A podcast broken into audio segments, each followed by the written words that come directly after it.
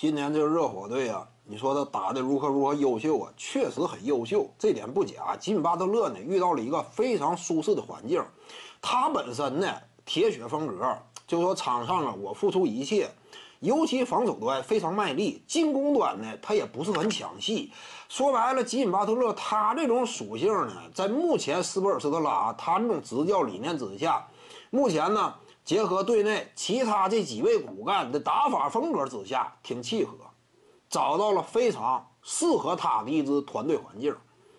这个德拉季奇啊，支配球能力挺强，早年间的接班史蒂夫纳什，其他的阿德巴约呀之类的也是防守悍将，进攻端呢组织策应能力见长。其他一干人等呢？怎么讲？这目前的这个基础骨干呢，尤其是什么？这个热火其实强，最主要强在哪儿？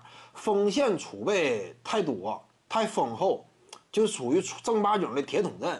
而且进攻端呢，靠着这个三大支撑点，阿德巴约、德拉季奇再加吉米巴特勒这三大支撑点，所以去输送炮弹、炮炮弹，梳理整个进攻，导致呢外线一些炮台啊也能充分得到机会。这是热火嘛？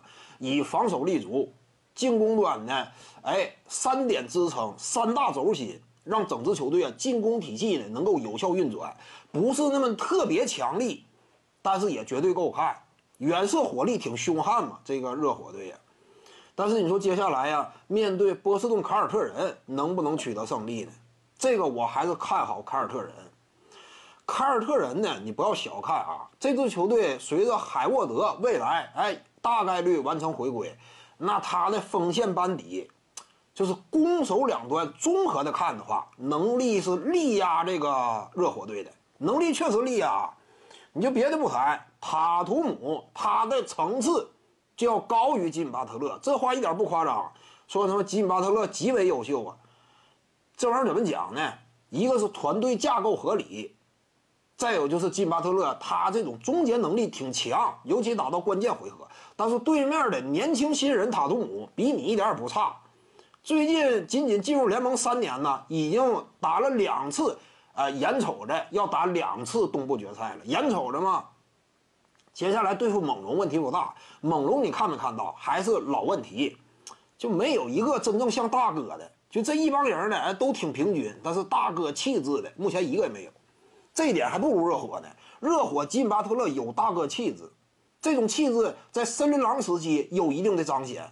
费城七六人时期呢，哎，他为什么说后来走了，不乐意留了？因为他感觉队内这个恩比德呢，就包括本西蒙斯在内，他们都有一定的老大欲望，而且这是人家的球队原班人马，他感觉呢，在那地方老大他有点不好干。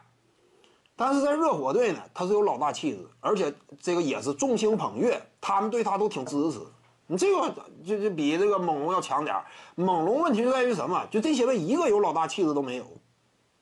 西亚卡姆一看就像有点像蓝领，尤其打到季后赛，现在来看呢，基本上未来的定位不可能成为一个大哥了。就西亚卡姆，因为他岁数不小。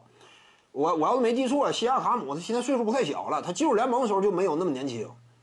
你这个年纪的，而且技术也没有那么丰满，天赋说实话，这个西亚卡姆也不是联盟当中绝对头一排的，也不是头一排的。一开始进入联盟就以防守立足的这么一位球员，他也没有大哥气质。未来呢，就是猛龙队真想要哎往更高处迈进的话，还得通过交易引进一个呀足以依靠的老大级别的核心。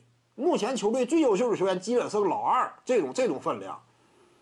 什么范弗利特呀，只能是当个拼图。洛瑞呢，现在也年纪大了，好一场坏一场，所以整支球队啊缺乏这种领袖支撑。徐静宇的八堂表达课在喜马拉雅平台已经同步上线了，在专辑页面下您就可以找到它了。